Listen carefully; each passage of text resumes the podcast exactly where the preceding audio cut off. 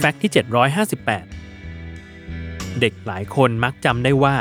ยูริกาการินเป็นนักบินอวกาศคนแรกของโลกที่นำยานอวกาศขึ้นสู่อวกาศและโคจรรอบโลกเป็นผลสำเร็จแต่นั่นเป็นในฝั่งของผู้ชายแล้วนักบินอวกาศหญิงคนแรกของโลกคือใครกันเคยสงสัยกันบ้างหรือไม่ชื่อนักบินอวกาศหญิงคนนั้นคือวาเลนตินาเตเรชโควา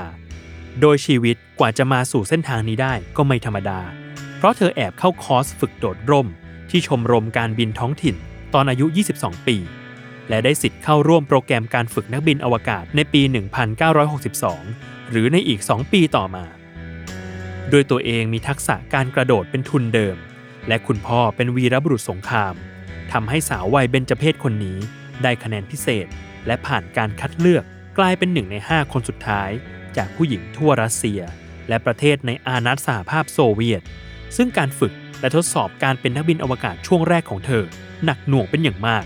เนื่องด้วยไม่มีพื้นฐานทหารมาก่อนเลยทำให้ต้องเข้ารับการฝึกทหารขั้นพื้นฐานอีกทั้งยังต้องฝึกเป็นนักบินไอพ่น